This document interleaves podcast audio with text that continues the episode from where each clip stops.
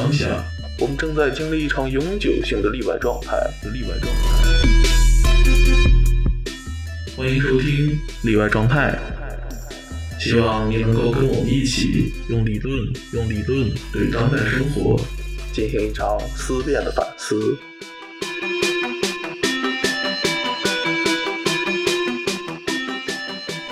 嗯，各位听众朋友们，大家好，这里是例外状态，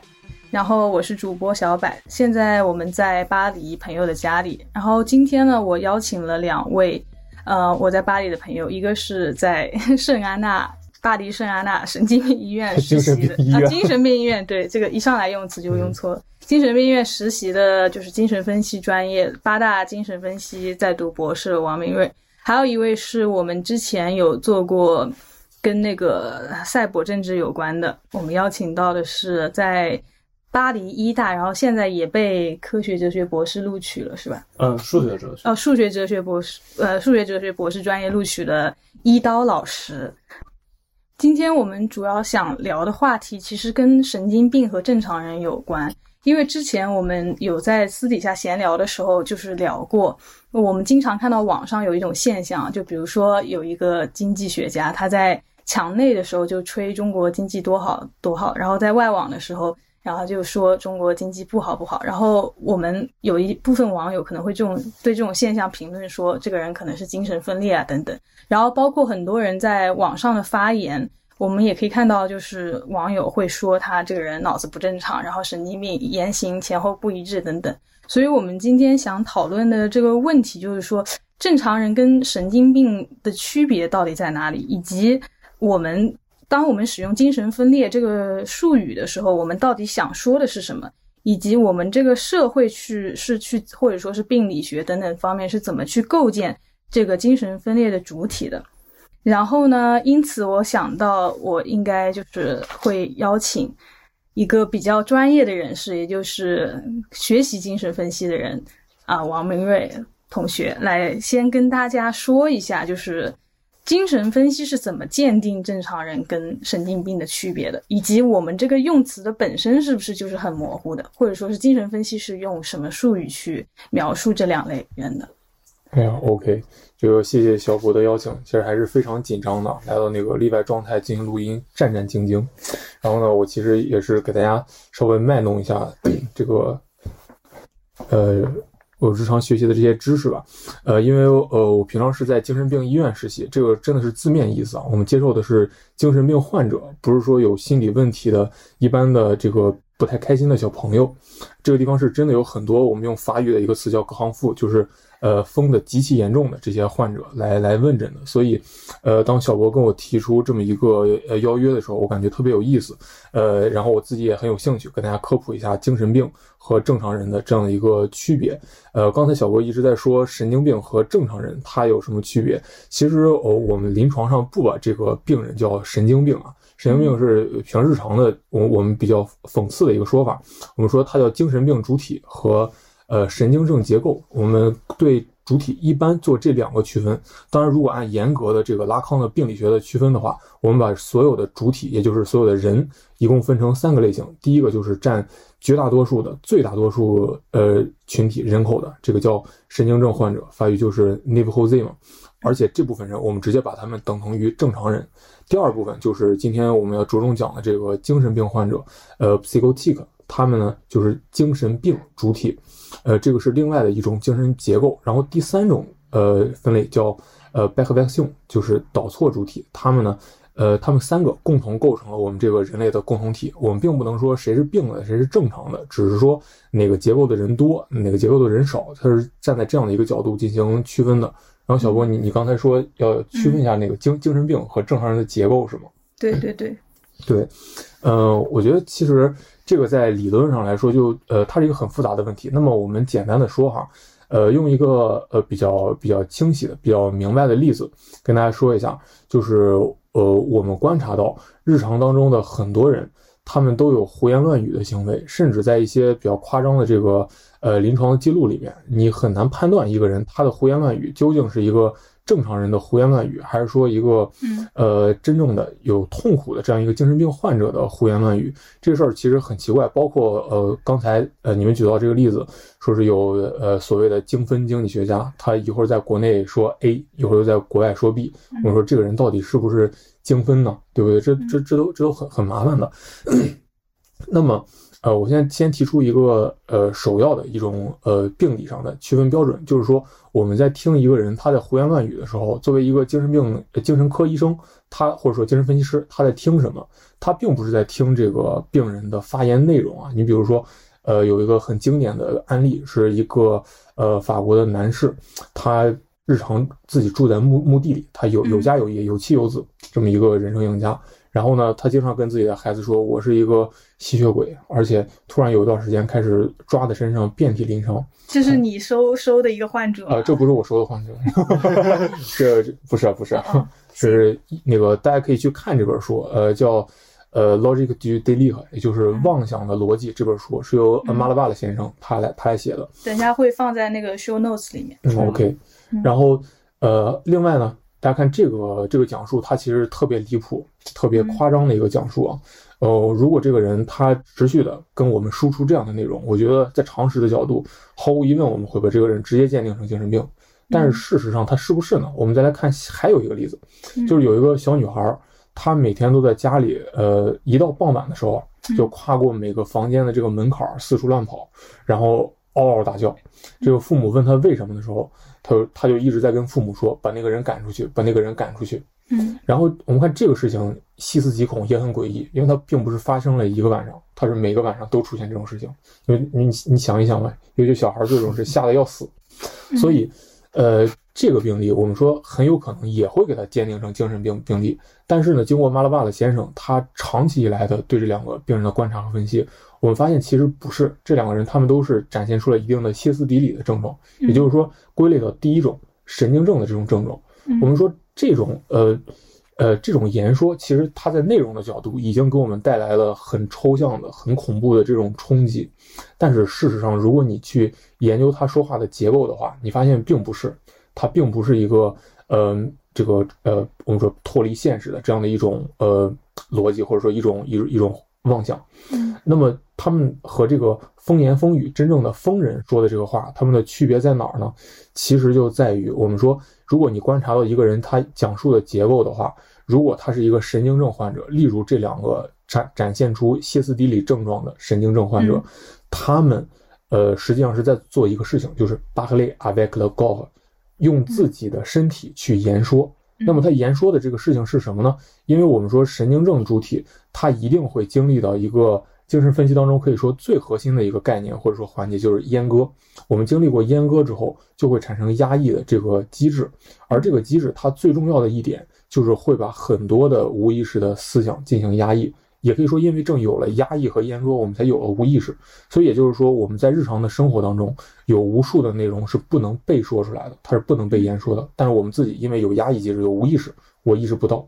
所以这个时候，其实你发现他的这些风言风语，还有他做的这些行为，事实上都是为了表达某一个特定的意涵、特定的意图。这个其实，在弗洛伊德的这个。经典病例里面有两个特别明显的，就是大家可能也都熟悉，一个是，呃，歇斯底里患者，呃，在议政研究里面的这个安娜欧，还有一个是，呃，精神分析五课当中提到的这个朵拉，这两个案例，你会发现，呃，他们无论是安娜欧的这个幻孕也好，就是她幻想自己怀孕，而且她真的觉得自己怀孕了，就看起来很疯的一个事儿，还有这个朵拉，她的这个失语症也好，还有同性恋的这个呃现象也好，其实她都是为了言说自己不能被说出来的那个部分。所以，我们说对他们来说，尽管我们观察到风言风语，但是问题不大，呃，没关系，对吗？他这个痛苦只是有限有限的痛苦，并不是会呼吸的痛。但是我们说什么是会呼吸的痛呢？嗯，就是真正的精神病患者，因为他们和我们的结构是不一样的。刚才咱们说，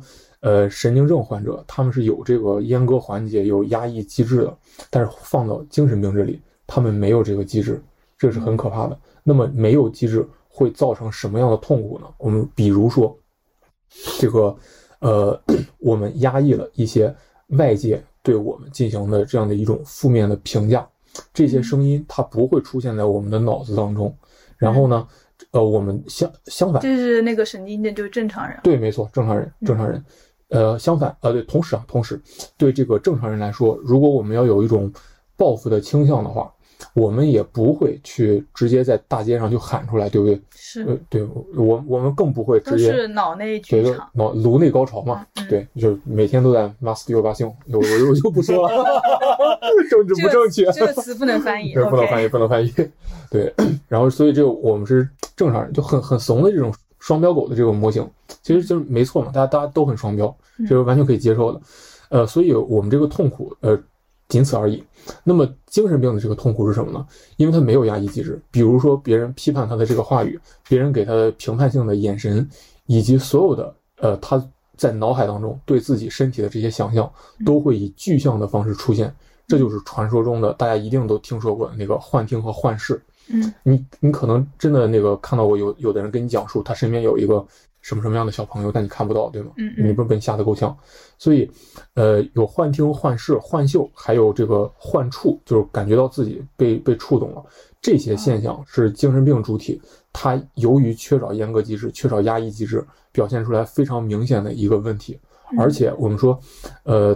精神病主体他们并不是智力有问题，完全不是，他们和我们一样，只不过他们能看到我们看不见的，听到我们听不见的。所以大家可以设想一下，如果你是这样的一个人，你的社会压力有多大？那么你的痛苦实际上是既来自这个社会层面的，也来自这些我们叫机缘现象，呃，phenomenon element d e v 对，两方面的痛苦会让你非常的难受。所以，如果我们从这个角度去去想那个，呃，刚才提到那个经济学家的话，他他所谓的这个精分的现象，那么很有可能就是说，这个精神呃这个经济学家他就是一个明白人，对吧？对，他可能他可能真的不痛苦，对嗯他，很快乐。也就是说，可不可以理解成就是语他脑内的语言会直接对他的身体就是作用，会有产生一种效应，就是说他的嗯、不经过任何压抑，就嗯脑子里听到什么，他就会直接说出来或者是表现出来。呃，没错，因为就是说，呃呃，我们就不用很理论的语言说，我们直接跳到结论啊。如果我们经历过这个呃压抑阉割的话，你会发现，呃，我们说话的时候，我们说话的时候，我们先确认一个事实，就是所有人说话的时候，嗯都不是在使用意识来来措辞的，嗯，对吗？我们不是在选择好了要说什么我才读出来，我并不是这样的。嗯其实我们的措辞都是在无意识当中完成的。嗯那么无意识当中的那个说话的那个我，在拉康那里有一个专门的词叫呃虚认电动思想性，就是言说的那个主体。嗯然后我们说话的说出来的句子里的那个我，它是一个虚认 enunciate，就被言说出来的那个主体。然后所以对我们来说，我们是有两个主体分裂的这个形式同时在说的，但是我们听不到那个呃被压抑掉的言说的主体在说的那个东西。嗯但是对于精神病主体来说，因为它它不是这个有两个分裂的这这个场域，那个言说的主体那个声音直接出现在他的脑子里，所以他会直接对那个东西做反应。嗯嗯，所以他会听到一个声音在自己脑袋里面响起。对，而而且有的时候大家看那个小丑那个电影，对吧？他他那个叫叫叫什么叫幻笑症还是什么？他控制不住自己的笑，嗯嗯嗯，神经癫笑症嗯嗯嗯嗯，在这儿我想问两个问题啊，就是刚才王明瑞你有提到说神经症和精神病这两个东西，对吧？嗯我的感觉是你所指的这个神经症，好像也是我们日常所谓的精神病，是这样吗？因为你刚才好像提到像歇斯底里是嗯神经症的一种，对吧？对对对，呃，嗯也就是说，你刚才做的这一个区分，其实是一个精神分析里面的一个技术性的区分。嗯，它其也就我们日常所谓的那个精神病，其实可能包含这两种，对吧？对对。哦，嗯好，然然后我觉得这个这个问题其实特别特别关键，就是我们在日常的这个说话的过程中，因为没有人去真正关心那个病理的问题嘛，我们可能使用了很多词儿，就对身边的主体做一做了一些污名化。但实际上很多人他可能是歇斯底里比较严重，但是歇斯底里这个词儿本身不是贬义词，嗯。嗯嗯。嗯，我们就说的精神病，嗯。OK，呃，然后另一个，呃，让我想到的一个比较重要的点，是我们在这个精神病学哲学里面，我们曾经做过一种意向性分析。嗯我们好奇的问题就是，像一个你刚才提到这种妄想症患者，他对自己所言说的内容是否相信？嗯我们能不能说，哎，这个人相信他自己是一个，比如说吸血鬼啊，或者这个小女孩是否相信她看到了这样的一个人？嗯我们当时，因为我自己是接触过嗯。呃一些就是精神分裂患者的嘛，嗯、我们那一堂课就是意向性分析的那个结论是，嗯。其实虽然他那么说，他说的言之凿凿，嗯。但其实他不相信这个说法。嗯嗯。啊，一个典型的例子就是法国这边有一个非常著名的一个呃精神分裂者，他就觉得自己身边有一种很奇特的现象，什么现象呢？就他觉得他现在看到的这个女儿已经不是他原来的女儿了，嗯她被一个非常像的一个人给偷偷换掉了。嗯她觉得她丈夫也这样被换掉，她身边的一切人都在这样被换，然后包括她甚至有的时候会宣称她听到有人叫她去救一救她啊，她好像她原来的女儿被关在那儿，希望她去救她。呃，她一直宣称自己有听到这样的声音，但是她从来没有去救过。呃，我之前自己接触过的一个精神分裂者，他也是，他相信自己啊、比如说被一个呃，就是一个组织欠了他很多的钱，他会这样言说。但是当我们建议他去找这个组织把那个钱要回来的时候，他从来不会这样去做的。嗯呃，就因为我们发现，就是他跟我们日常所谓的那个相信还是有一定的含义上的区别。比如我们相信有个人在那儿，呃，他欠了我钱，我就应该去把他要回来这样的。而你刚才提到那个小女孩，她是真的相信那儿有一个人的，对吧？嗯因为他这样去赶了嘛，他去，他不仅相信有一个人，他还去驱赶了嘛，他有行动嘛，对吧？我觉得这可能是就是，呃，神经症和你刚才提到精神病的一个重要的区别。嗯。嗯那我觉得这个其实是特别好玩的一个问题，因为，呃，它就是既是一个专业问题，也是一个常识问题。就是这这这个让我想起了那个有一句诗啊，就是，呃，就是只在此山中，云深不知处，对吧？不识庐山真面目，自缘身在此山中。嗯就嗯为什么呢？就是我们说相信，其实也是这么一回事儿。就我们说我相信什么，我不相信什么的时候，只有在我在这个山外面的时候，我才去选择我相信不相信这个山上有神仙，我才能做这种判断。我们说刚才做的那两个分类，不管是神经症也好，还是精神病也好，他们其实已经是两个继承的结构了。嗯我们并不是说我可以跳出这个结构外面去说我是哪种结构，这是不太现实的。所以，呃，精神分析师也一样，他要知道自己是哪种结构，必须去做分析嘛，他要坐在这个患者的这个一侧，才能去知道自己是啥。所以，相信这个事情其实是发生在这个结构内部当中的。然后刚才咱们举的这个例子，既然都是呃神经症患者，我再稍微讲的多一点，就是说我们在神经症患者，所谓的正常人，我们完成了阉割之后，都会进入到一个结构当中。这个结构的基石叫什么呢？叫幻想。就事实上，我们每个人都活在梦里，都活在我们自己的幻想。嗯我们说，即便是那个每个人，他不觉得，呃，自己是好看的。那么，我想问一下你们，你们觉得自己聪明吗？来说实话嘛，不要犹豫，对不对？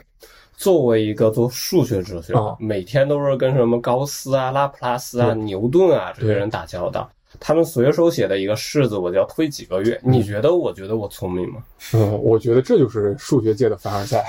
我平常打交道的人是高斯和牛顿，I'm sorry。，OK，所以我也不觉得我有多聪明。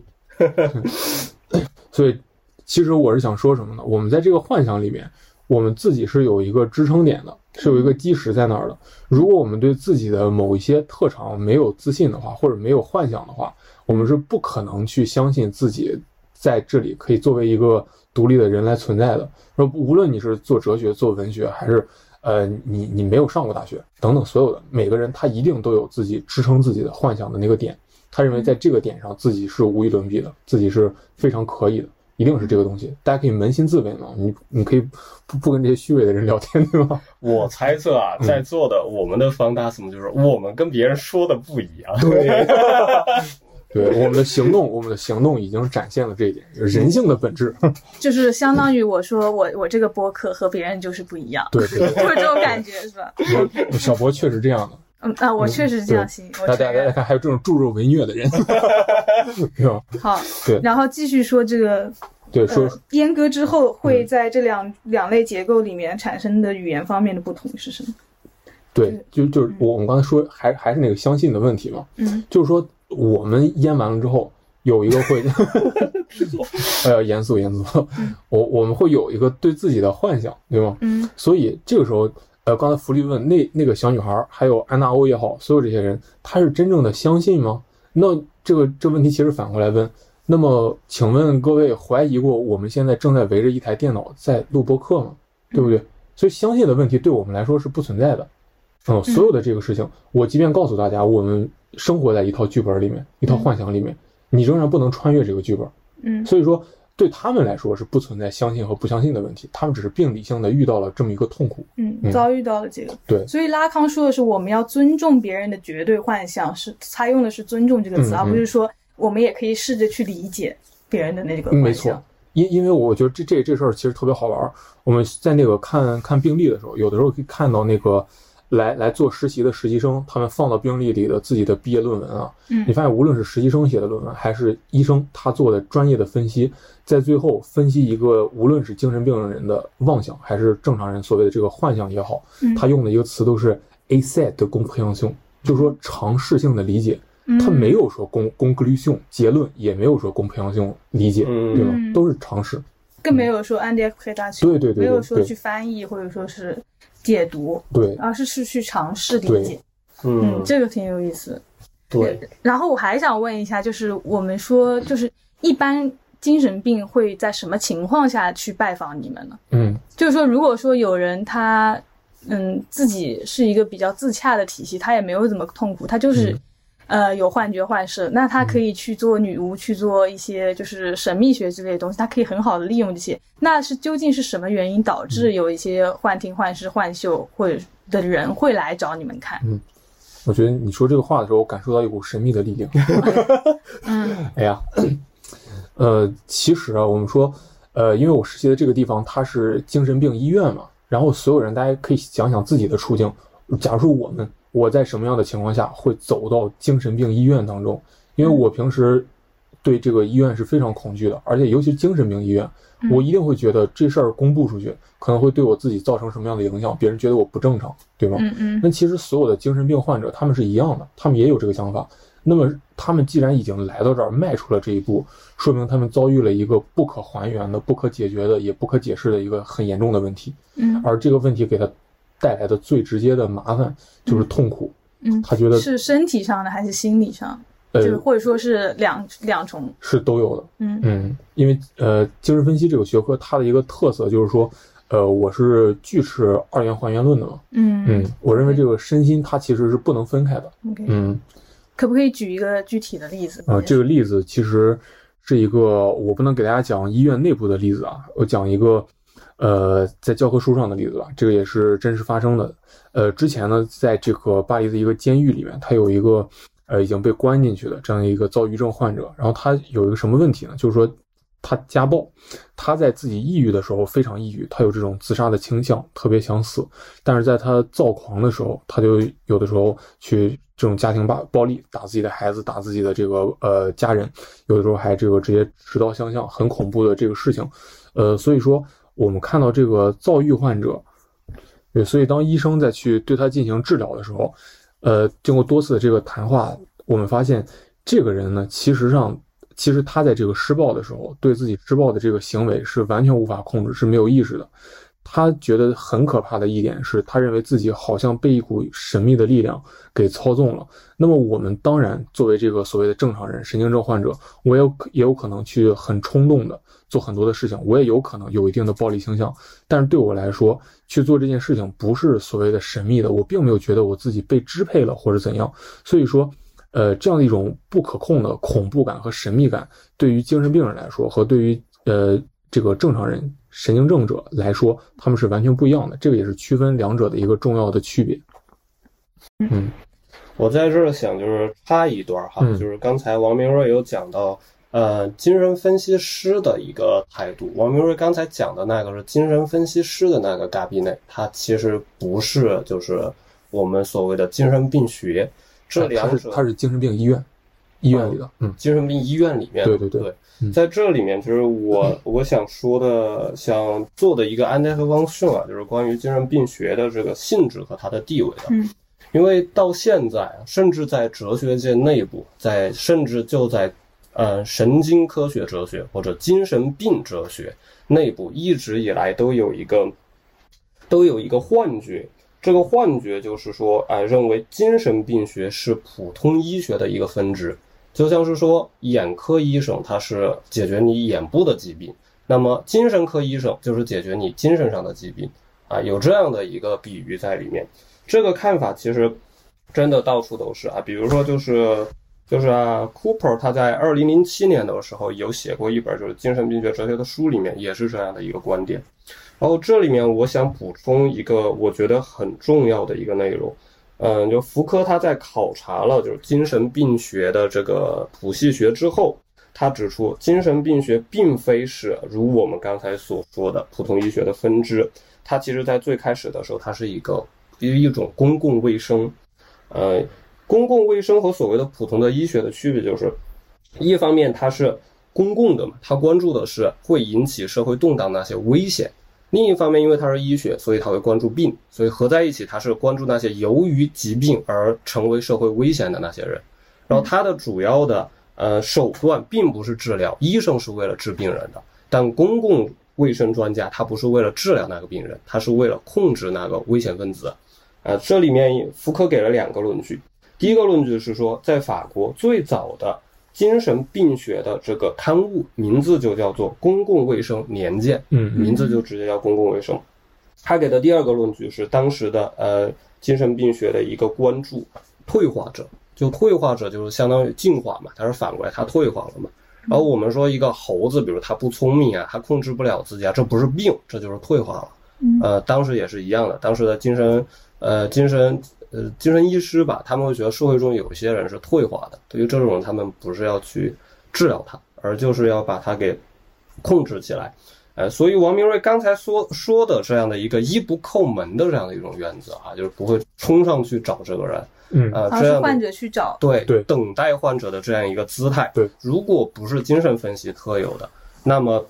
它只是精神病学的一个面向。精神病学我们说它有三个面向。还有医学的面向，就是医生啊，医生和病人，医生去治疗病人啊。然后它还有其他两个非常重要的面向，有一个面向是法学的面向，等会儿我们可能会讲到。还有一个面向就是我们刚才说的这个啊，公共卫生的面向，或者叫做风控的面向。嗯，这一个面向在法国的话是由一八三八年的一条法律规定出来的。呃，这条法律几乎是原封不动的，一直实施到了一九九零年。呃，一九九零年之后废除了，呃，在法国废除了。然后这个法律的内容是什么呢？法律的内容其实有点吓人，就它有三个主要内容。第一个内容是定点收容，就是假如我看到一个精神病人，对吧？我要不是说，哎，他来我来来我这治啊，每每次来治三次，然后其他时间就随意活动，不是的，我要收治啊，把他收进来，就住院在咱们这儿治。第二是说，什么人要得收治呢？是行政命令，不是医生说了算的，是行政决定。哎，这个人得给你送到这个精神病的收容所里面去啊。医生你可能开一个就是治疗单，哎，你发现他是个病人或者他不是一个病人，但是他对行政命令可能没有什么影响。嗯，你哪怕你觉得你作为一个医生，你觉得他没病，呃，行政长官觉得得关，那也没办法。第三就是哎。行政命令也不是可以随便下的，它要有政治上面的辩护，它要有公共利益上的辩护。你必须辩护说，你看把它关起来对大家是有好处的。嗯，这是当时的这个法律的三个特点。然后福柯就指出说，哎，你从从这个，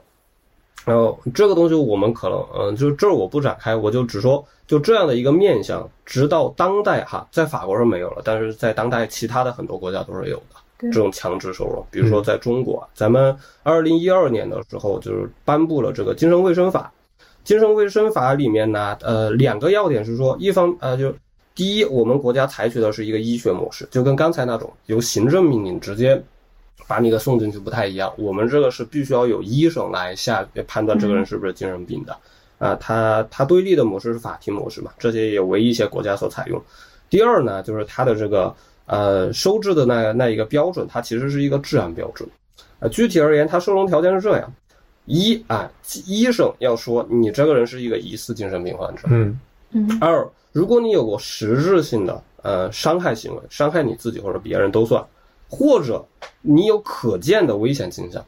嗯，这可见的危险倾向是一种潜在的嘛？对，就是你还没有伤害到自己，伤害到别人，但是大家一看都知道你可能马上就伤害到自己。呃，比如说在那种路上就是随便走，喝醉了酒拿个酒瓶那种的，会是潜在的目标吗？因为呃，对，最近有看到一条新闻，说是就是上海会去调查那些就是无业的，然后每天在街上乱走的那一条。那个那个，其实我查过，那个是很早之前的新闻，不是新新闻，后面被翻出来的。现在不知道实行的怎么样。反正这个大意就是，比如你在街上，你看见一个人骑着刀，是吧，疯疯癫癫的在街上走，啊，这就属于就是可见的危险嘛。在中国，要是你满足这两个条件，疑似精神病、有实质性的或者可见的危险啊，就可以强制收容。嗯嗯呃，根据二零一二年的这个精神卫生法是这样，所以就是在就是精神病学，如果呃精神病学，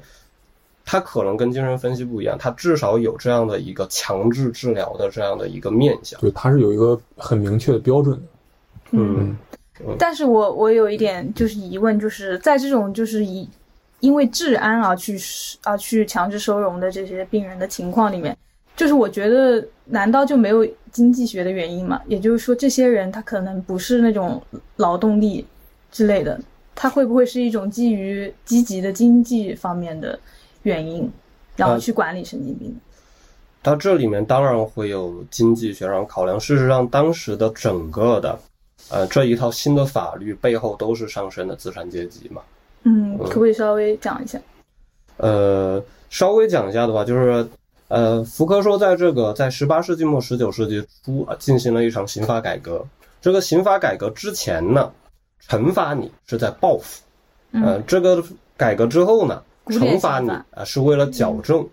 啊嗯，之前惩罚是为了报复，就不需要量刑嘛，对吧嗯？你割你割了我一刀，我的报复只需要你比比你割的这一刀凶就行了，对吧？嗯它可以无上限的凶，嗯，极其严酷的酷刑，呃，嗯所以这是福柯哎，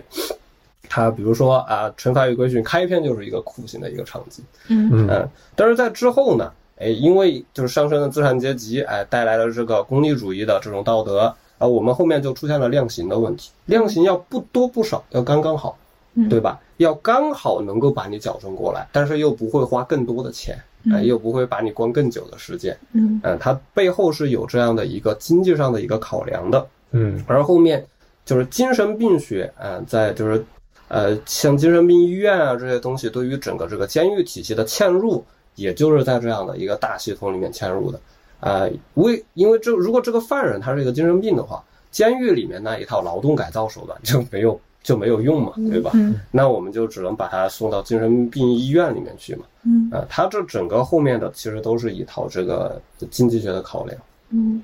然后讲到这边，就是我想对我们刚刚讲的这一部分做一个小小的总结嘛，因为一开，呃，王明瑞的话，他是代表的就是精神分析，去对这个正常人和神经病或者说是神经症跟那个精神病精神病的那个区别。然后福律的话是他是讲的就是精神病学作为一种公共卫生的一个面向，然后他是去怎么定义这个怎么样定义这个疯子，就把他抓起来了。然后我想提一个总结性的问题，就是这两个面向是分别怎么定义病态呢？就是 morbidity 这个问题。对，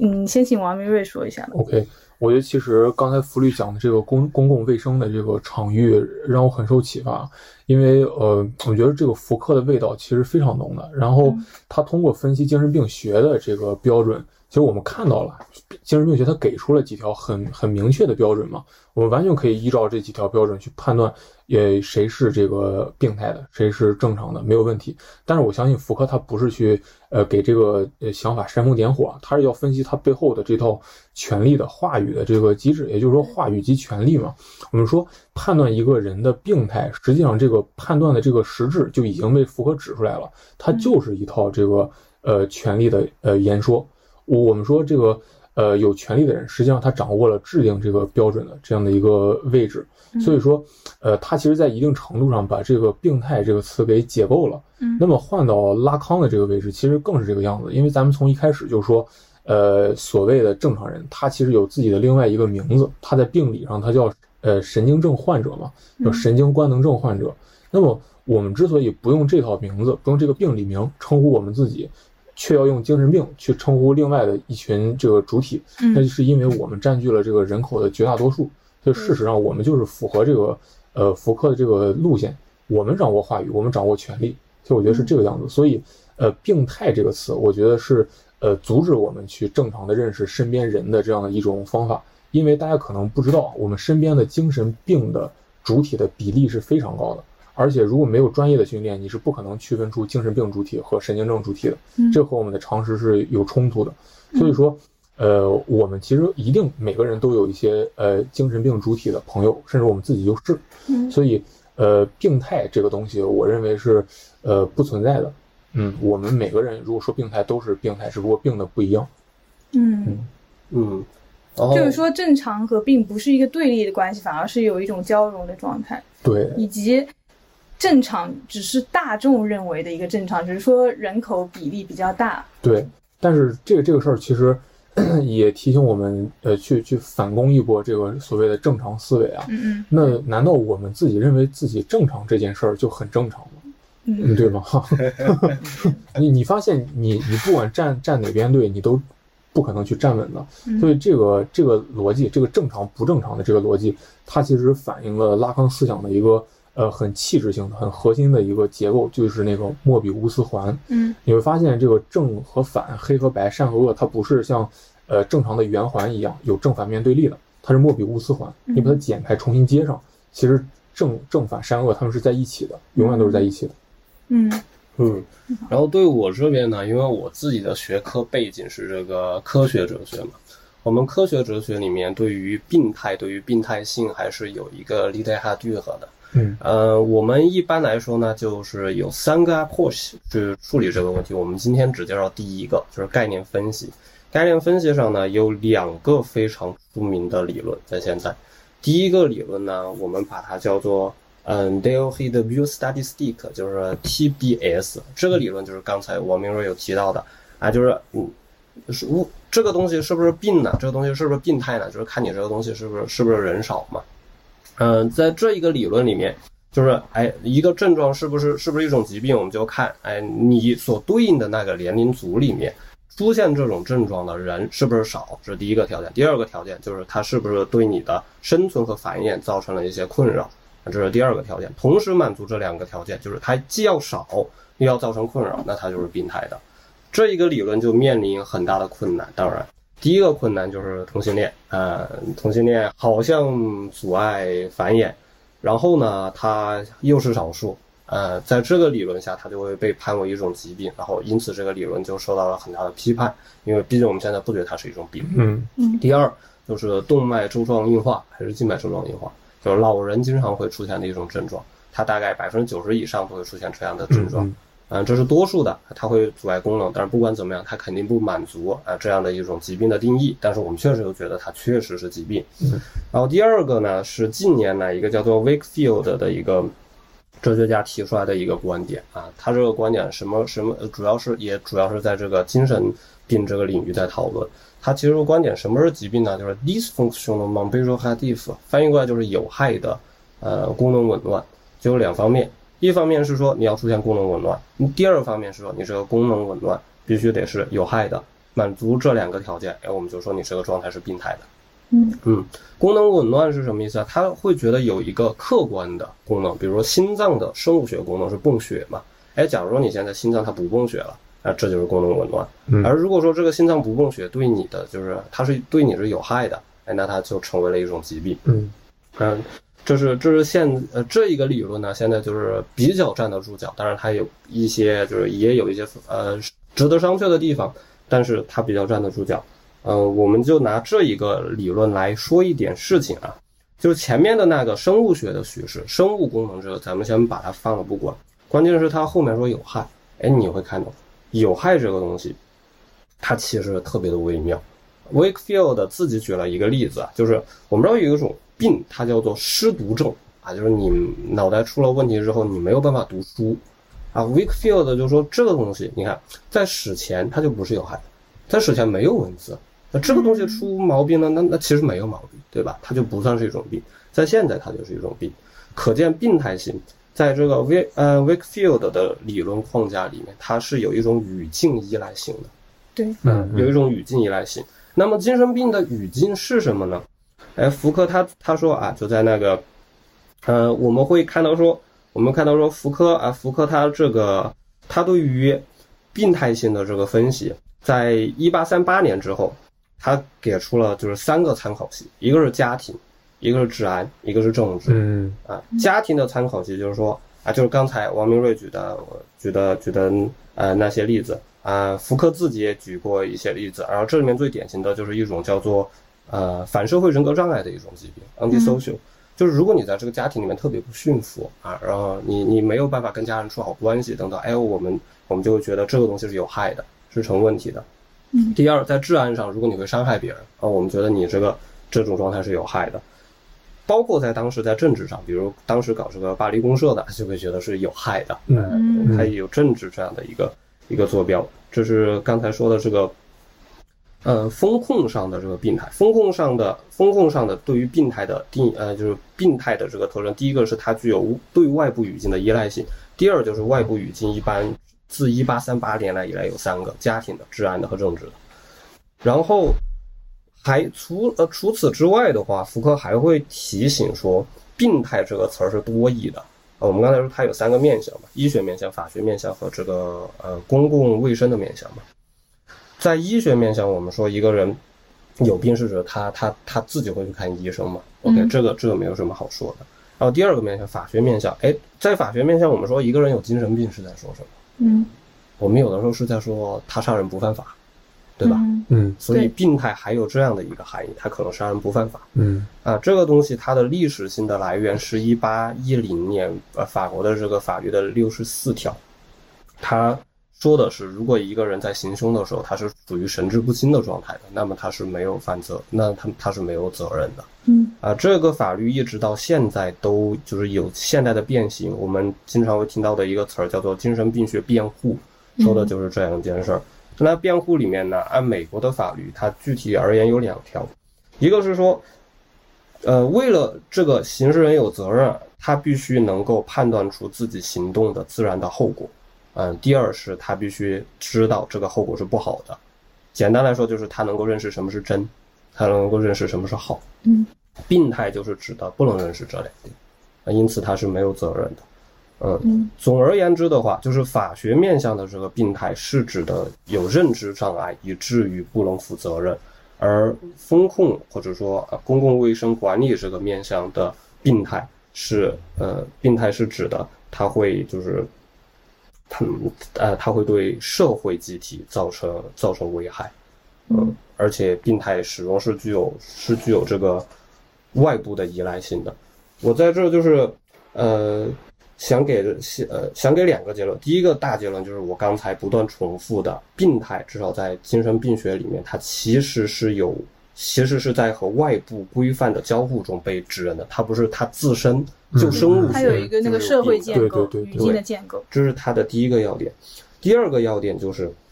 其实精神病学在我们现代的文化里面，它建构了很多的这种精神病的，嗯，不说病态性吧，至少说是它的那种 undesirability，但就是它不被人所喜欢的这种特性。嗯呃，关键是什么？关键是这套话语它现在成为了权威，嗯然后它获得了信任啊。大家很多时候会有这种想法，就是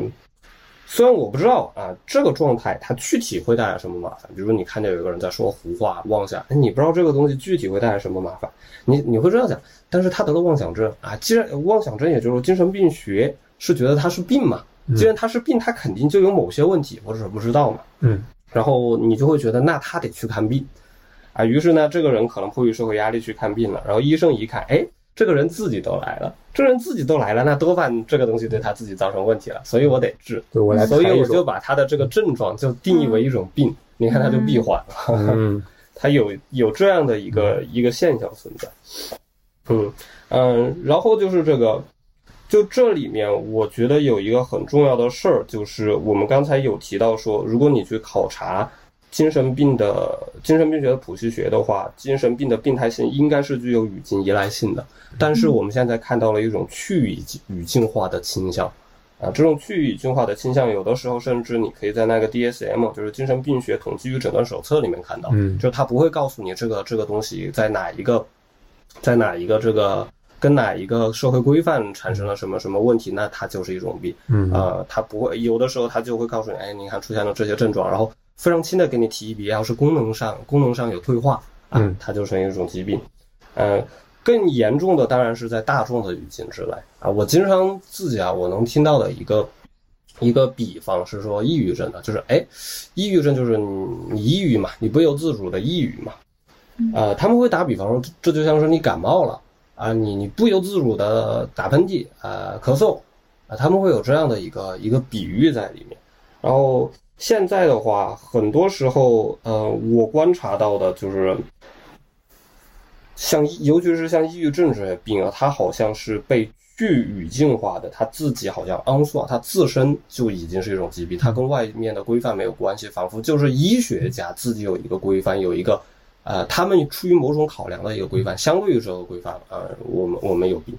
但我觉得这个这个很好玩儿。那个如果他不跟外部有交流、有这种交换的话，他是怎么去做这个昂刷的自在自为的这么一种呃诊断的呢？这个啊，这个这个，呃，我们能观察到就是两种，呃，就好多种形态。其实有一种啊，有一种是在那个历史上出现的，是关于这个歇斯底里的。嗯呃，福克他当时观察到歇斯底里的治疗大概有两个阶段，在第一个阶段，歇斯底里之所以成问题呢，是因为他和那个家庭规范就是产生了一些交互。嗯呃，简单来说就是亲人不希望他出现某种症状，所以它是一种疾病。在这一个时候，治疗的目标是什么？治疗的目标就是让他的家人们满意。嗯，而在第二个阶段，这个阶段是以沙赫著名的沙赫嗯沙赫啊夏尔医生科啊嗯医生为代表的一个阶段。夏尔科医生在治疗病人的时候，要求亲属避退，嗯亲属们走开，嗯我来治他。那要治成什么样子呢？夏尔科医生说：“我心中有杆秤。嗯你看，哎，就是从这两个阶段的变换中，我们就看到这个就完成了一个去语境化的一个、一个一个变化了。嗯，我觉得开玩笑的说，之前它是一个家属定制型的一个产品，嗯我现在变成了一个可能是自我定制或者医生定制款的一个艺术品。对，嗯然后第二个嗯可能影响更深远的一个、更宏观的、更总体性的一个变化，也是发生在十八世纪末、十九世纪初。在十八世纪以前，呃，嗯，就是你有没有病，这是谁说了算？你自己说了算。嗯是在十八世纪以后，当解剖临床医学出现之后，哎，健康才成为一个客观的一个东西。嗯啊，怎么看呢？就是解剖嘛，是吧？嗯，你看，哎，你看你这个解剖出来跟跟那个正常人那个那个解剖出来不一样，哎，你看你是有病的，对吧？那不是你在功能性上啊有什么毛病让你自己生活不便了，不是就是因为你跟那个正常比对起来不一样，我们就直接说你这个东西是是一种病了，它就它就完成了一个呃去语境化，呃，它里面就是发生变化的。就是之所以有这样一个转变，福格当时分析有一个非常有意思的点，是因为一个技术问题。嗯，什么技术问题呢？如果你要通过解剖去找病因的话，你是要对比的。你只打开一具有病的身体，你不知道哪个东西是是疾病源，哦，你必须对比一具健康的身体，这样你就得选出一具身体，把它定义为健康，对对嗯，嗯然后这样就有一个健康的身体的样子。嗯，因此跟这个健康身体不一样的就就就是就是一个不健康的身体。对，刚才其实我一直就想试图去理解那个去语境化这个到底是什么意思。就是如果呃我理解对的话，它可能是一种叫去个体性的历史化，就去个体的历史化的这样一个一个过程。就是之前我们说，呃，你说这个十八世纪之前嘛，呃，有没有病是我自己来决定的。那么你来调查我有没有病的时候，你一定会调查我的个体的历史，你会根据我的这个个人情况去做一些判断。但后来有了科学的这一套东西之后，我们说我们把主体的这个历史部分完全给它抽离了，就我用一个好像是外在的一个客观标准去做这个判断。嗯，对，它里面，但是它抽离了两个东西。嗯第一个，它抽离了你主体自身的偏好；嗯第二，它还抽离了社会规范，嗯它抽离了外在社会规范。嗯呃，在我举的第一个例子，在夏尔克那个地方，嗯他不是说，呃，就之前，呃，病人被送过去是因为家人不希望他那样，家人希望他变成另一个状态。嗯之所以医生要介入啊，是因为家庭规范，呃，向他求助了嘛。之后啊，之后就不是这样了。之后医生自己有一个规范了，嗯哎，治成什么样子才好？之前是家人说了算的，是家庭规范说了算的，不是病人自己说了算。之后呢，是是是医生说了算的。哎，这是这是一个去语境化的一个一个一个一个倾向，我觉得这个倾向可能是危险的。对家人们，然后福律刚刚提到的这个去语境化，其实是一个比较危险的倾向这一点。然后我想到了就是一个很很很有意思的一个电影叫《冷酷祭典》，然后它是那个伊莎贝尔·于贝尔于于于佩尔演的一个电影。然后它讲的是一个人，他其实是一个文盲嘛，在那个时候。然后他去一个女主人家，就是嗯做活什么的，但是他千方百计的隐藏自己是一个文盲的事实。但是他他那个文盲还不是那种后天就是嗯因为没有学习才变成文盲，他就是没办法，我不知道这个病叫什么，他就是没办法学。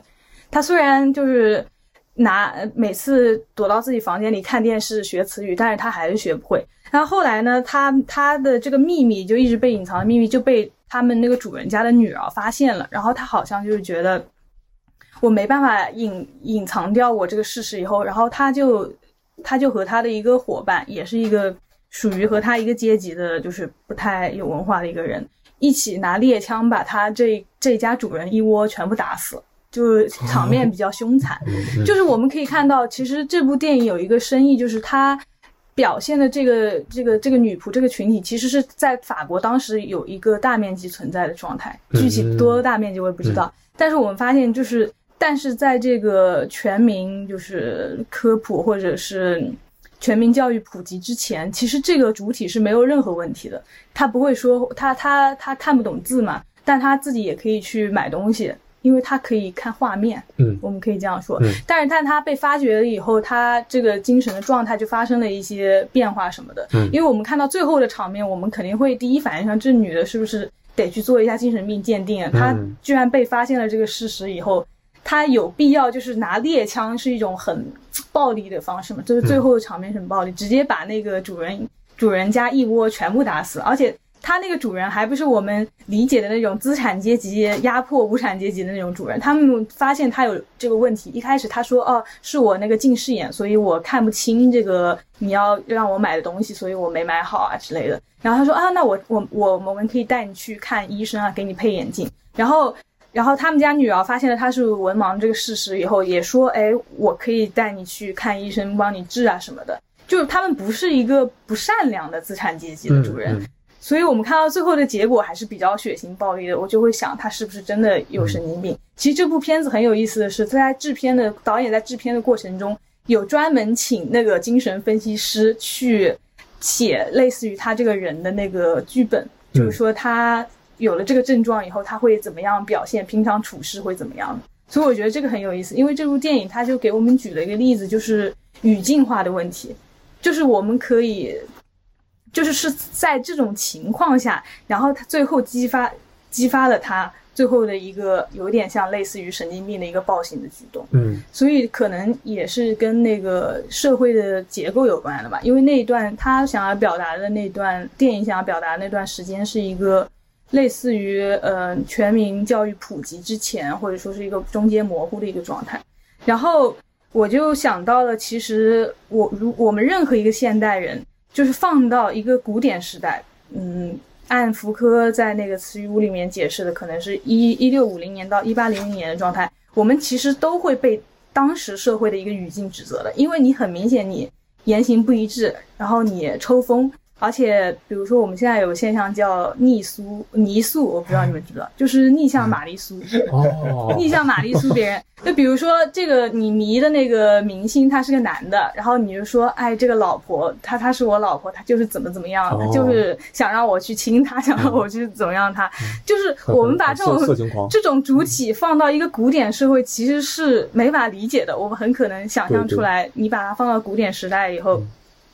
他会把你，他你这个人就是一个成问题的人，他可能就是会觉得你是个疯子。所以我觉得这个语境的问题，就是精神病的语境的问题，很很有意思。然后我想提出的一个问题就是，呃，到底是我们要求别人言行一致的人有病，还是言行不一致的人本身有病？然后在解决这个问题之前，我想提出就是两种呃比较理论性的社会的一个模式啊。一个是古典社会的古典主体，然后也就是一九，也就是一一六五零年到一八零零年，古典时代遵循的是某种就是在线体系，就是黑 e 和 p r e s e n t a t i v e 就是艺术和文学的作品，它是按照亚里士多德诗学的理解，要通过紧密的组织排列要素，然后去模仿一个完整的行动。就是你你的那个小的副本的行动，都是为了最终最重要的揭示真相的行动服务的。也就是说，我们看我们要去做一个事情，好，你所有做的那个分支啊什么的，你都是为了去做最最后的那个事情，所以你表现出来就是很言行一致的嘛。那在这种体系里面，我们借用朗西埃朗西埃在美学无意识里面的话，就是言说的本质是为了去说明，也就是说，言说需要把你的意志和情感全部表达清楚。意思说，主角必须通过言说使他们的行动更加明晰，让观众知道该模仿什么样的善行，该规避什么样不理性的行动。在这种关系里面，我们可以看到主角说的话就约等于我们见到的真相。在一定程度上，其实限制了他情感伤痛，也就是巴多斯本身演说的那种力量。就是到底是我们就是不知道到底是什么样内心和情呃内心的那种情感和疯狂，使他言说出了他表面的这些话语。因为这个在线体系他没有去引导我们去想这个问题，所以我把这个古典体系的这个理想理理想的这个模型提示提出来。其实是可以帮助大家稍微理解一下微博和社交平台上的那种所谓的精分的，因为我们在社交平台上看到的也是言说的优先性大于无意识情感意向性的情况。就是什么叫言说的优先性大于无意识情感？也就是说，我们总是会，我们总是像一个，我们总是像在线体系里面，就古典体系的里面的人一样，就是我们觉得啊，他说的话就言明了他所有的意志。我们会这样想，对，所以我们总是这样去考虑问题。其实这个时候，我们仿佛还是一个古典主题一样。所以，当我们去构建神经病说别人新分的时候，其实我们很可能先一步构建了一种主呃古典的在线体系，然后要求别人像亚里士多德诗学规定的那种主角一样，要言行一致，就是言说你要揭露所有的真相。你的话语要把你的 volume day 全部说清楚，嗯，所以我们总觉得人精分的时候，其实是他不，他没有满足这个标准，嗯，才说他是精分。然后我要提出的一个跟那个古典主体模型稍微有点对立，但是可能也有交融的另一个理想模型是现代主体。然后在我这边，我想用一下就是小说的准备，就是罗兰巴特在法兰西学院的一个讲稿里面解读的兰波，就是。兰波二十岁的时候，就是决定要放弃诗歌。然后他在《地狱遗遗迹》这本诗集里面就说自己是作家，不是诗人。他就是在人生的二十年之后，他就选择了和成为和诗人完全对立的行当。他在那个非洲做过殖民者，做过工地的那个包工头、监工，然后在埃塞俄比亚走私啊、经商什么的。但是在他的诗《坏血》这首里面，他却声称自己是低等的种族嘛，然后。表达对那种殖民者高高卢民族的鄙夷，然后说自己是黑人啊什么什么的。然后罗兰巴特给出了一个唯唯一的解释，就是兰波它是一个分裂的断裂的现代主体，它作为一个语言就是言说的主体，它实际上操持的是一种诗人、旅行者、殖民者、信徒中间状态这种嗯没有非连贯的、毫无联系的语言。所以，我我这边 propose 的这一种就是现代主体，其实就是罗兰巴特就是他嗯那个评论的嘛。他是现代主体，是一个思想上并没有连贯性和断裂的主体。但是显然，这种主体的模式，它并没有被很多人接受。我在想，如果微博上有人就是有一个，比如说社会学家，他他所有的言说都是表现啊对女权的赞同什么什么，但他但他背地里，然后面对女性的时候，他又。他他他又有一种贬低啊什么的行为，他肯定是有问题。但是这这个这个例子好像不太好，因为它涉及到一些伦理层面的问题。对，总之就是说，比如说他是支持黑人权益的，但是他私下里面又在微博上发那种呃开黑人玩笑的那个话的话，那他肯定是会受到一个质疑的。嗯嗯，所以我我提出这个问题是就是想问一下大家，就是。就提出这个思考嘛，就是到底是不是这个社会结构，我们处在这个社会结构当中，所以你把这个主体 fit in 的时候，你会发现它有问题。嗯，我对于小柏的这个问题呢，有一个重构啊，因为我们之前私下就聊过，我对它的重构是这样啊，我觉得这个问题背后呢，有一个就是有一个大的一个伦理学上的问题，嗯这个问题叫做精神病是否是值得欲求的？呃，为什么会提出这样一个问题呢？它是什么意思呢？它意思其实也很简单，就是大抵呃，精神病是不是一种大家想可以想要成为的一种状态？就是你想不会有？人想成为精神病吗？嗯嗯这个问题的有意思的点在哪儿？在于如果精神病不是值得欲求的，呃，那么对于精神病人而言，唯一值得过的生活，唯一值得欲求的生活，就是回归正常，对吧？如果精神病本身不值得追求，那么唯一值得追求的生活就是回归正常。呃，也就是说，要成为一个古典的主体，一个理性的、呃言行一致的这样的一个人。如果我们再假设结构主义假设，现代社会中只有现代主体，以及现代主体多多少少有点精神病，嗯那么导致的一个可怕的结论就是，除非社会重新成为古典社会，不然的话，我们这群现代人，这群现代主体，注定就只能过不幸福的生活。啊，这里面一个非常需要就是辩护的一个点，就是为什么说现代社会中只能有现代主体，以及为什么说现代主体多多少少都有点精神病。嗯这就是跟小柏那个问题就是产生交集的地方，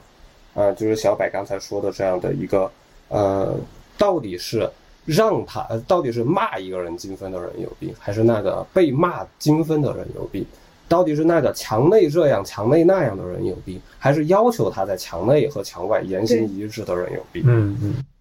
我对这个，我我对这个问题是这是提供一个社会本体论的一个一个视角，就是我们说现在的政治，现在的治理的最小单位是什么？是个体吗？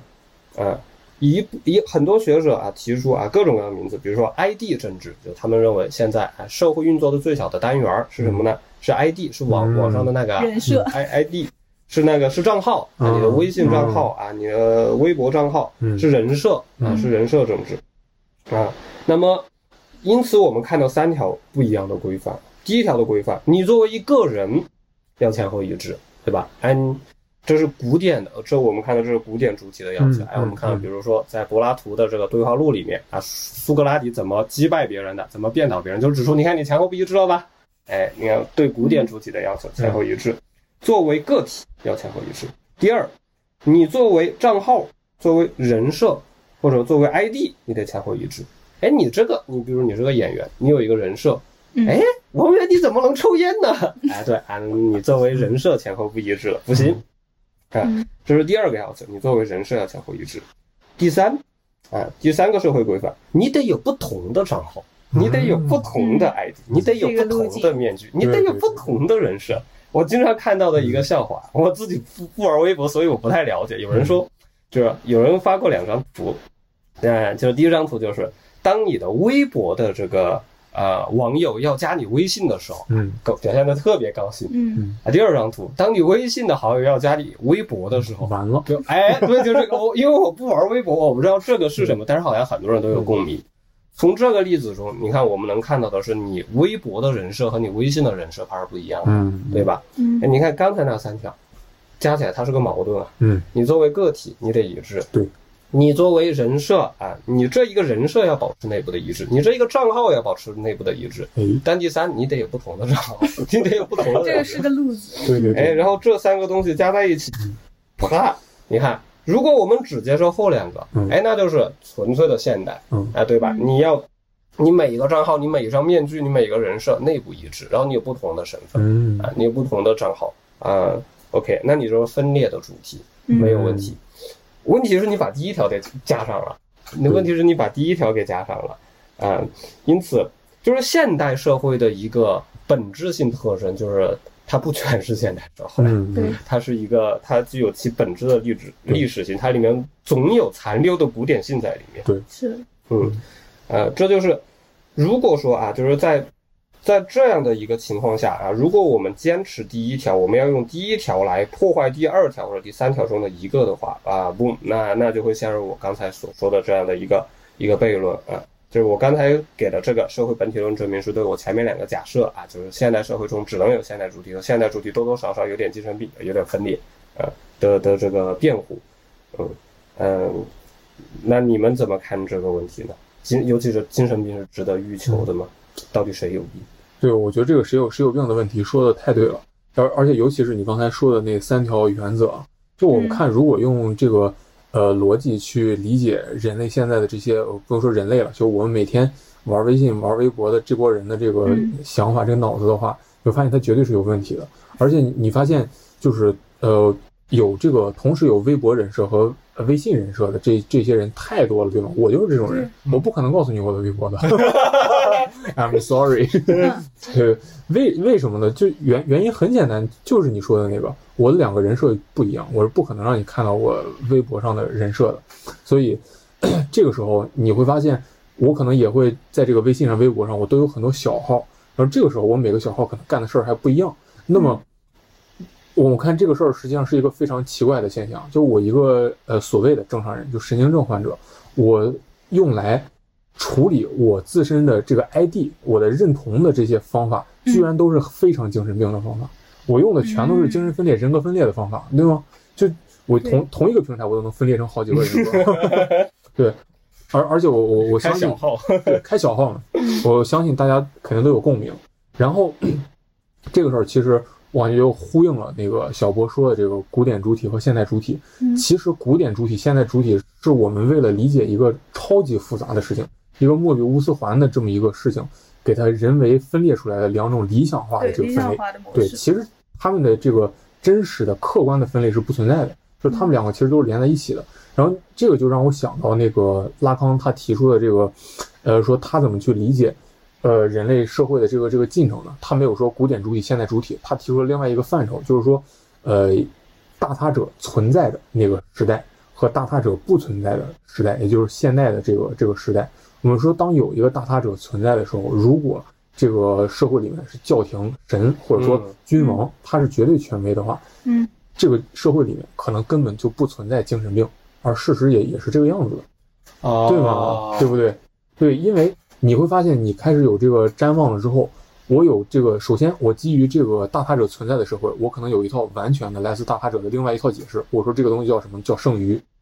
剩 呃不是那个剩下，嗯，是那个神圣的愚蠢，呃，嗯剩余，就这，而且那个我们说中国也有啊，我们说这个人这个疯子，他泄露的是天机，对吧？嗯没毛病，绝对没毛病，没人说他是疯子。然后另外一套，我说如果这个人他他是精神病，或者说他有这个歇斯底里的症状，他在胡言乱语，但是他没有到这个剩余的这种程度，我们也不会说他他有精神病，我们会说被附体了，被被什么妖对，这这也这也是一种一一一种解释吗？我们还可以说这个人他实际上是是在干一件呃什么一个一个一个特殊的事儿，就是说在这个呃打他者的语境下，总有一个解释。那么你如果你说你要反抗这个打他者的权威，我只能告诉你不服不服对吧？不服憋着，对你憋着，你也不会，你根本不会想到我的这个不舒服会有什么问题，异常是不存在的。所以这个弗洛伊德他又在《文明中的不适》这本书当中他提到了嘛，嗯说我们的这些所谓呃神经官能症也好，精神病也好，其实都是文明病，都一定是和文明有关系的。然后刚才我突然就想到了那个《权力的游戏》啊，就是我在一开始看这个电视剧的时候，我非常纳闷儿，就布兰这么期冀了，他在干什么？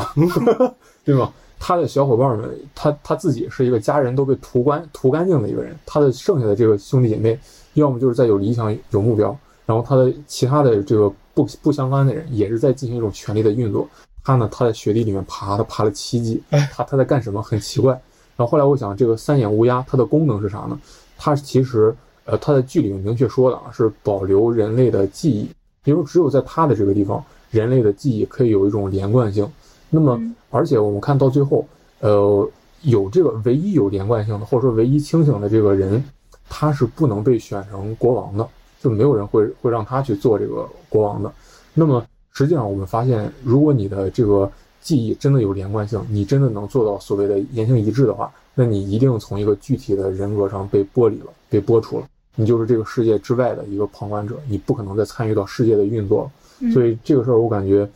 它它其实就就可以解释我们说的这个两个主体的这种矛盾性嘛。如果真的是这么理想的话，那么它就像布兰一样就被拨出去了。嗯，嗯它里面可能有一种类似于一托邦的一种机制。嗯，对对对对就是如果对对你真的做到了，咱们把你给丢出去。对，对，我服。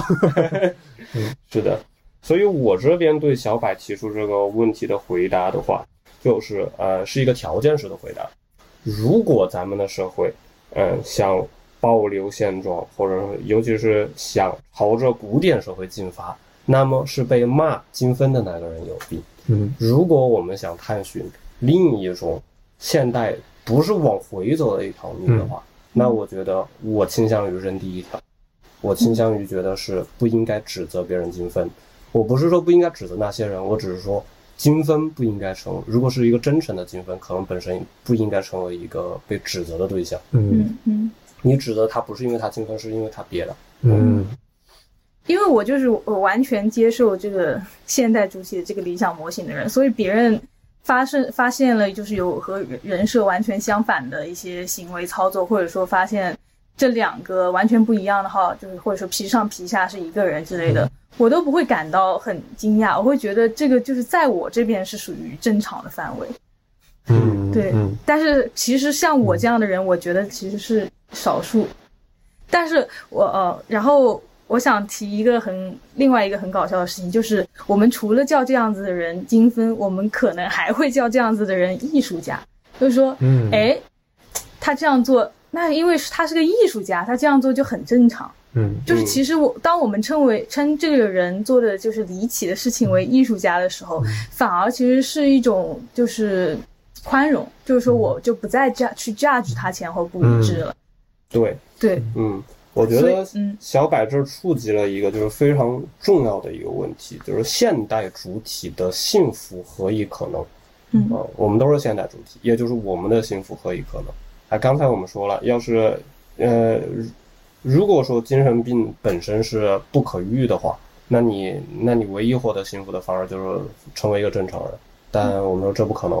于嗯，是问题就来了，那那作为现代主体，我们怎么获得幸福？对小白提了一个非常好的一个对这终终于回到了你幸福吗？这个对你问题上幸福吗？大家好，我幸福。对你是你确实幸福。OK，好的，就是其实我觉得在正常人和不正常或者神经病人之间，我说的不是一个呃黑白分明的状态啊，就是可能存在第三类群体，他就是一个艺术家的群体。嗯也就是说他，他嗯，可能身体的痛苦，或者说是各种幻觉、幻视，对自己身体的嗯那个伤害什么的，反而是成为他永恒创作的一种来源。他反而需要需要去依赖这种精分、这种言行不一致、这种就是顾左右而言其他去生存下来。然后呃，具体举一些文学的例子，可能就是。呃，比如说兰波，他在那个《风处女》吧，就是《The Age Fall》的那那首诗里面，他有一段诗句是我我我直接翻译一下，翻译成中文就是我会在我的身上划各种各样的伤口，我会像那个蒙古人一样在街上大喊大叫，就是说我就是要变成一个 daily 和的状态。嗯然后其实这里面有一个非常有意思的词，就是他说 “je deviens mongol”，他不是你想世界上有这么多就是在他们欧洲人眼里认为的不怎么文明、疯癫的民族，他为什么要用 “mongol” 这个词？是因为 “mongol” 它很容易和另一个词混，叫 “mongolian”，就是先天性愚形。嗯嗯。当兰波指指涉到这个 “mongol” 这个词的时候，其实他有，我们可以观察到，他想写作的时候，他会有一个 association，就是自由联想的时候，他会想到这个 “mongolian” 的这个词的。嗯。然后当他说这个词的时候，他有一层哎。跟精神分析对立的意思，就是说我要成为一个就是嗯。呃叫什么。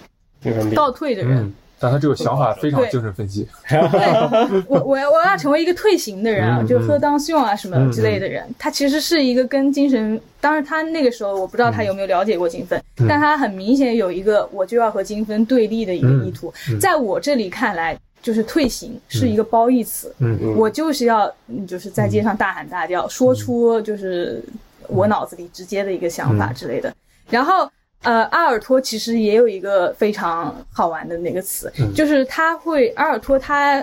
他他他的著作里面其实很喜欢提到肛门这个概念，嗯然后这个其实是跟那个刚预期有一些关系的。嗯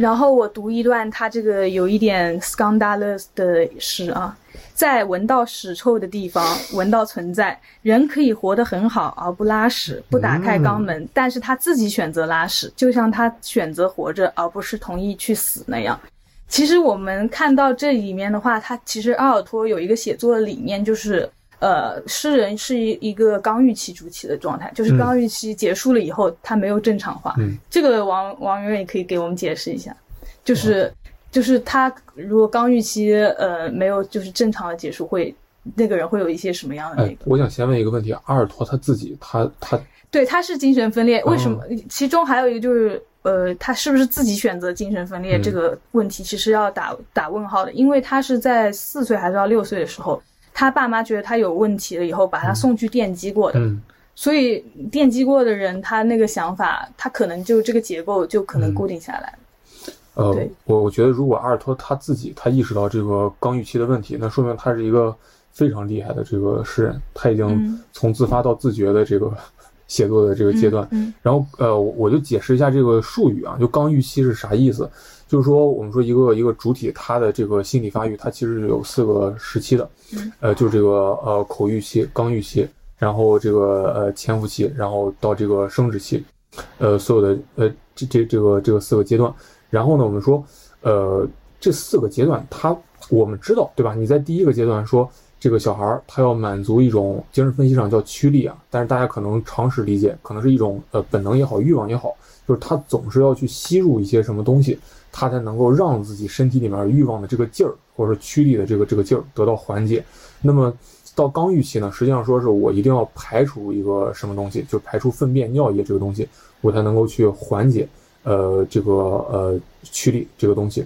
那么诗人，我们说为啥他是和刚预期进行联系的呢？实际上，在这个主体，呃，他进入到这个呃成年阶段之后，或者说他经过阉割这个环节之后，我们说他在日常生活中处理的对象，其实不再是所谓的真正的奶水也好，吃的也好，还有粪便也好。就我们每天谁谁活在屎尿里呢？对吗？嗯我们都是都是你不管做过其他什么事情，你处理的都是符号。所以说，对这个呃呃我们这些凡人来说，平庸的人来说，呃，我们可能需要得到一些符号上的吸入，或者说给出符号上的价值，这样我们才可以确认自己的这个主体的地位。但是呢，诗人他发现了一个事情，就是他发现他的这个符号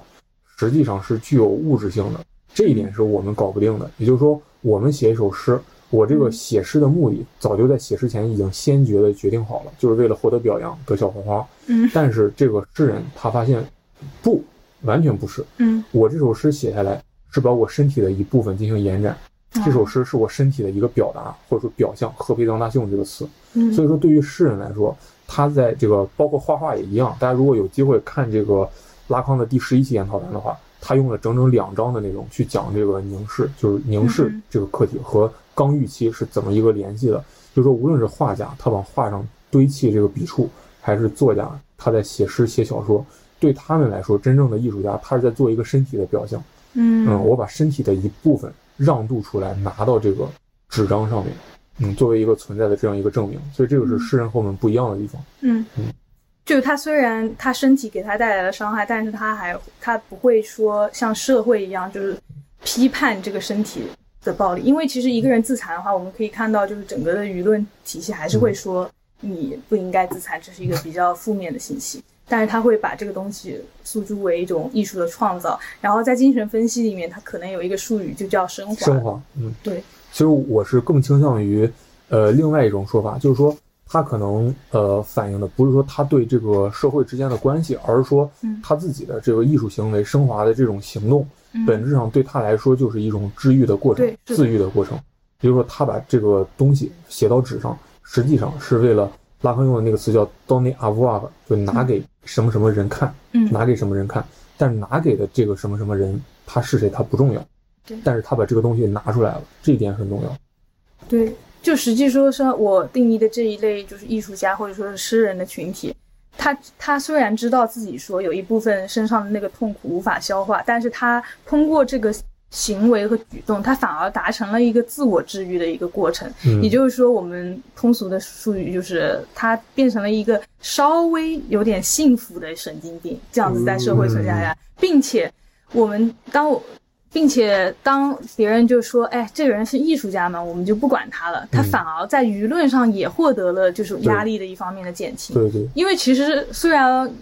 有时候我们说，哎，这个人是艺术家，好像带了一点讽刺的意味，但同时我们也表达了一种，那我们就不是我们能干预和懂得领域的这样一种子范围。也也有一种宽容。对，也是不是有一种宽容的意思，它就是变成了一种空间一样的对对东西。对，嗯嗯我觉得小柏刚才非常好的回答了我刚才总结的这样的一个问题：现代主体的幸福在何方？我们刚才说，哎，第一个选项回归正常，对吧？但是我们看到它非常的难。小柏在这儿指出了第二种可能性：升华。而在升华上面，我们看到了艺术家这样的一个群体，这个群体带给我们两个东西，一方面是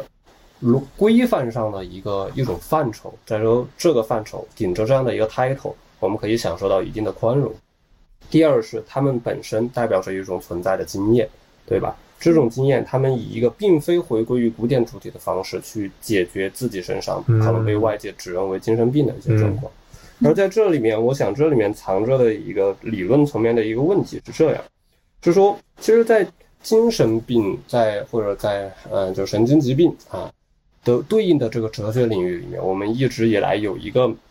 说法，我们觉得很奇怪，就是在我们的这个领域里面呢，竟然没有一套健康理论，嗯没有人去研究健康是什么。嗯嗯嗯，然后我我猜想这背后可能有这样的一个原因。我们日常的那个健康的图景是什么样子呢？大概健康是一条水平线，横着的，嗯然后上面呢，上面那部分呢，我们叫强健；下面部分呢，我们叫病态。哎，中间那根是根基准线嘛。我们的生命呢，画过去大概就是一根围绕着那个基线波动的一根线，对吧？有的时候你比较强健，有的时候你你生病了，嗯这样的一条线，你的生命是匍匐着的，哎，就像一条虫子一样。但是升华啊，这样的一个一种可能，它背后描绘的一个图景是什么呢？是一种近似于一个螺旋上升的这样的一个图景。在这个图景里面，你有前有啊，你可能会往前走，可能往后走，螺旋的嘛。它的健康的基准线不再是水平的，而是竖直的。当你往前走，跨越了这条线，你是健康的；当你退回来往后走啊，那你可能会落入一个被称为病态的领域。但重要的是，重要的是你前后前后，其实你还有一个高度上的领，呃，这样的一个一个维度，你是以一个螺旋上升的姿态再往上面去走。嗯，因此就是这里面我们会看到说，如果有升华这种可能性的话，那么那一个在肉体上的健康的，呃，就是一个水平基准线的这样的一个一个概念格局，它可能其实没有办法迁移到呃精神病领域里面来。这样的一个水平的基准健康基准线这样的一套概念，可能是这样的一个单元的一个一个静态的这样的一个健康的一个概念格局，可能其实是不适用于精神病的，啊、精神病这个领域的。换句话说，精神就是精神病、心理疾病啊，精神领域所谓的这个病，所谓的这个健康，可能跟在肉体上的这个病、这个健康，可能完全是两码事儿了，嗯完全是两个东西了。嗯，这是我觉得它背后会存在的一个理论问题。嗯，感谢那个一刀福律老师刚刚的一些总结。然后最后我想问一下那个王明瑞一个问题，就是说在这个精神分析这个里面，有没有可能说最后把一个病人，把他作为一个就是。因为可能有些情况他不可能痊愈嘛，把他作为保保留成一个幸福的神经病，让他继续在这个社会里活下来的这种可能性有没有？嗯，呃，这个实际上是一个很很接地气的、很实践的一个问题，因为呃，我们说精神分析它是有临床的这个部分的，我们不可能在诊室也好，在医院里面，我们跟这病人讲故事，然后跟他讲的心潮澎湃，就是结束治疗，其实不行的。呃，我们说这个，即便是没有所谓的健康病态的这个标准，实际上我们我们的这个治疗它一定要有一个方向。那我们想这个方向是啥呢？就是一开始病人他来找我们的时候，他的诉求是什么？因为他遭遇到了呃所谓的正常人他们体验不到的这种极度强烈的这个痛苦，导致他没办法一个人活下去了。所以他的诉求一定是呃医生你能不能帮我减低痛苦？是这个问题。那么呃这个解决这个问题其实看似不难，但是它有一个结构性的难点是啥呢？就是说我们说所谓的这个正常人啊，这个神经症患者，我们有一套幻想的这个体系，你的幻想无论遭到多大的打击，它是不会崩塌的。所以说，我们是总有一种稳定的状态在的。但是对于精神病人来说，他一旦发作之后，他的这个整个身体就解体了。我们观察到，他不光有幻听幻幻象，这呃看似是这个意识维度的问题，他还有直接的在身体上体现出来的症状，比如说这个瘫痪，呃，还有这个失失声，所有的这些东西它都会出现的。呃，所以我们说，我们最后想寻求的那个治疗的方向，就是让它的结构进行稳定。如果结构能稳定了，那么它的痛苦自然就从量上就减少了嘛。所以，呃，最终的这个治疗的这个状态，我们说直接跳到结论啊，就有一个这个呃大作家乔伊斯，大家可能也也都听过他，他这个著作我不知道有没有中文翻译啊，但是肯定有，对对，他他的这个在写作的时候风格其实是很很诡异的，他玩了非常多的这个文字游戏，然后他的呃行行笔之间你会发现。没有什么规律，这不像是一个好人能写出来的一一个东西。嗯，而且呃，这这个就不是我做的评价，是呃，大家有机会就去看拉康的第二十三本研讨班，呃，叫圣状，呃，三道呢，就是说他认为呃，乔伊斯就是一个完美的，呃，所谓的这个稳定了的、治愈了的这样的一个精神病的呃一个主体。为什么呢？因为他在写作的过程当中，实际上是实现了自己。结构的所缺的那个环的一种补充或者说缝补，呃，我们管这个呃精神病人他的这种结构的弥合叫什么呢？叫 metaphor d i l y hunt，也就是妄想隐喻。嗯，虽然他不像我们一样有一套稳定的而且是统一性的这样的一种幻想的结构，但是呢，他为了稳定了自己的这个精神结构，他用妄想的方式给自己制造了一套这个稳定的叙事结构，从而。使自己的精神结构达到了稳定的状态，降低痛苦，所以这个是呃很有意思的事情。呃，之后有机会我们再跟大家细聊吧。对，然后我还想到一个补充，就是这提有一部电影叫《女人的烦恼》，然后是那个约翰沃特斯导演的，然后里面有一个那个男孩，他就是有一点有一点问题的，就是他看到所有女人的脚，他都想去踩，就是不管是穿高跟鞋还是运动鞋，他在。他有一次就是因为在超市里面就是乱踩一个女人脚，然后就被被关到神经病医院了嘛。那后来有一天他他就打引号健康的出来了，然后他对他妈妈说：“他说妈妈，我现在健康了。”然后妈妈说：“你到底是怎么怎么变成健康的？”然后他说：“我现在是一个艺术家，为什么呢？我不再踩别人的脚了，我专门画那些放大了的鞋子。”就是他通过这种方式，他把。我觉我的理解，他好像是就是自己给自己打造了一个幻象，嗯，就是通过这种方式，他把嗯他那种原先的那种踩脚癖给替代了，嗯，就是这个也很有意思。虽然可能成为不了乔伊斯，但我想可能会有这种可能性。虽然他是有一有一点对精精神分析讽刺的那种意味，因为他这个片比较搞笑，嗯，对。好，那我们今天这期节目就到这边了，就是。作为一个幸福的神经病活下去的几种可能，就是我们今天的这个话题。感谢大家的收听，谢谢，谢谢。